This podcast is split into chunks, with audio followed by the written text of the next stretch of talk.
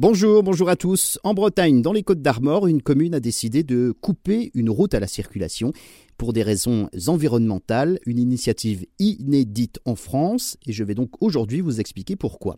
C'est la route départementale 28 près de Lamballe, une petite route de campagne dans le village de la Poterie empruntée par 450 véhicules chaque jour, une route rebaptisée la route des grenouilles. En 2019, cette départementale était coupée à la circulation mais trois mois de l'année seulement pour laisser passer donc les grenouilles qui rejoignaient leur zone de reproduction une sorte de grand marécage juste en face, de l'autre côté de la route, un site classé Natura 2000. Un procédé qui permettait donc d'éviter le massacre. Hein. Euh, auparavant, les grenouilles étaient écrasées par les voitures qui passaient. C'était un véritable carnage, donc régulièrement entre décembre et mars, pendant la période de reproduction.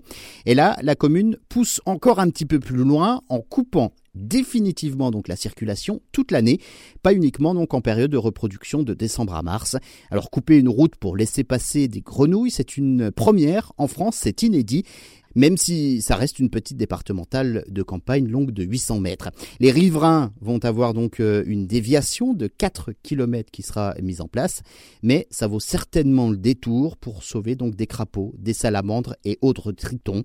Mais avant que la route soit donc euh, coupée, les habitants faisaient traverser les grenouilles eux-mêmes à la main ou bien dans des seaux pour éviter euh, qu'ils se fassent écraser.